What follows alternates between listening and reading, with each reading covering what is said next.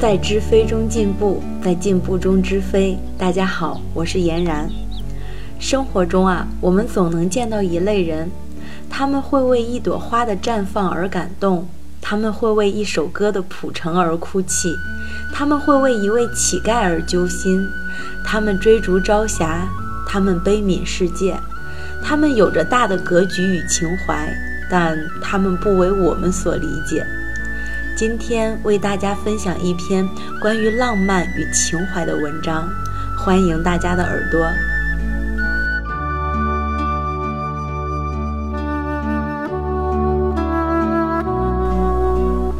浪漫与情怀，作者颜然。求知的心。当看到星光闪烁，当看到白云飘渺，当听雨的声音。当有鸟儿在枝头鸣唱，当闻到草的芳香，当看到天上的月亮，亲，还能找到初识这世界的感觉吗？我们不会变老，失去对身在世界的好奇和亲近，才会令人变老。永驻的不是青春，而是一颗随时能被感动的知无知而求知的心。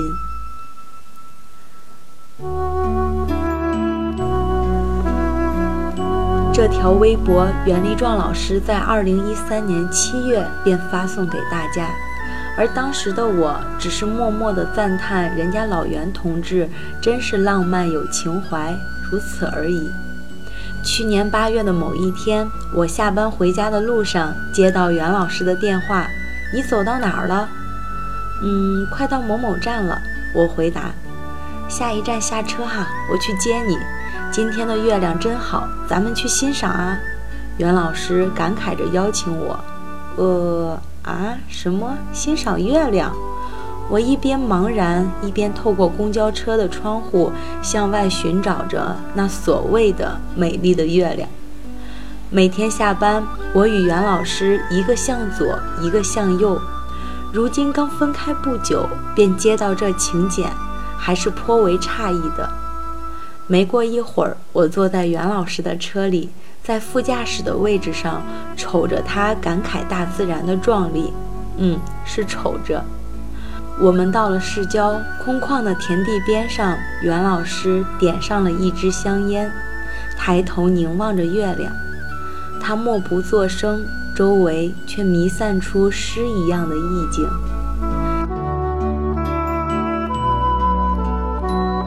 香烟的火光一亮一灭的，老袁偶尔吟唱，偶尔感慨，留我这般没有情怀的人在一旁默默石化。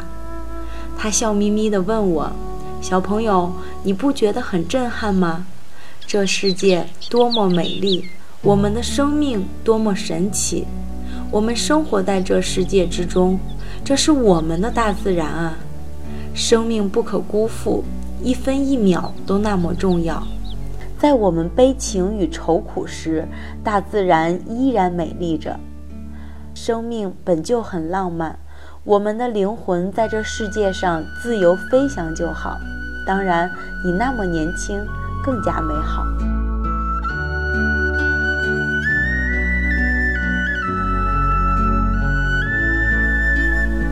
这番话我是有感觉的。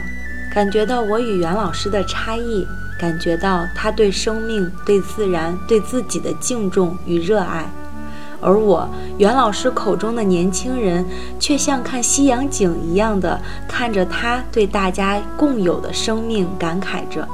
起初我还有点摸不着头脑呢。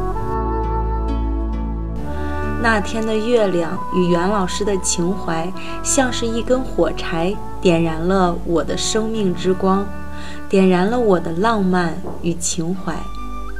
从此，我开始关注草的芳香，开始仰望天边的月亮，开始追逐夕阳西下，开始深吸每一口空气，也开始感叹这世界真的如此美好。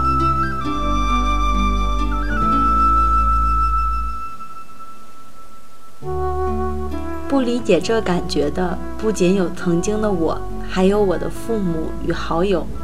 他们会发问：“你这么关注这些春夏秋冬的有什么用？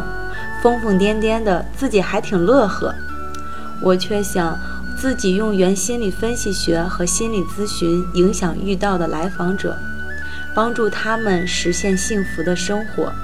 好东西应该先与家人分享啊！于是开始影响最亲近的父母。一开始，父母是完全拒绝的。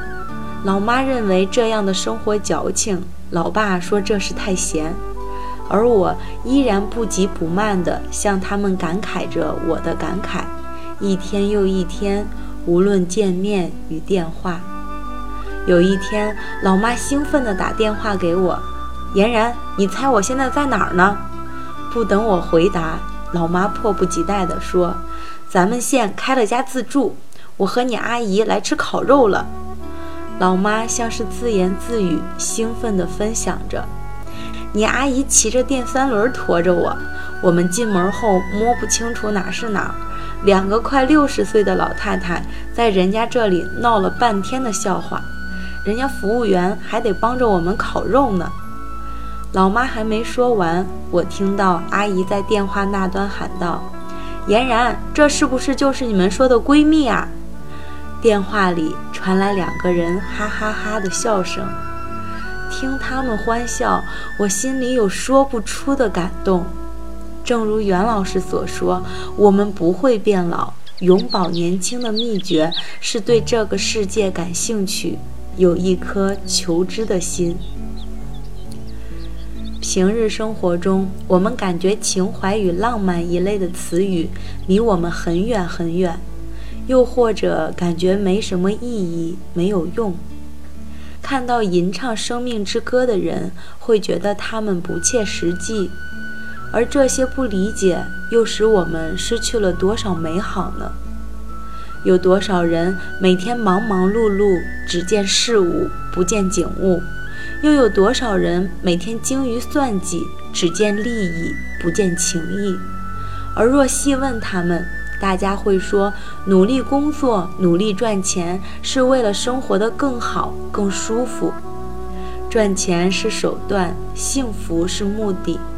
当手段成目的，我们离真正的目的——幸福生活将越来越远。亲爱的朋友。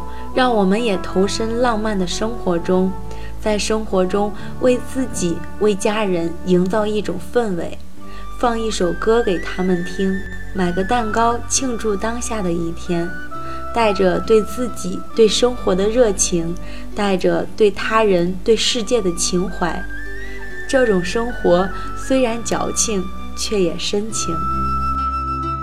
好了。以上是今晚分享的内容，感谢大家的收听，晚安。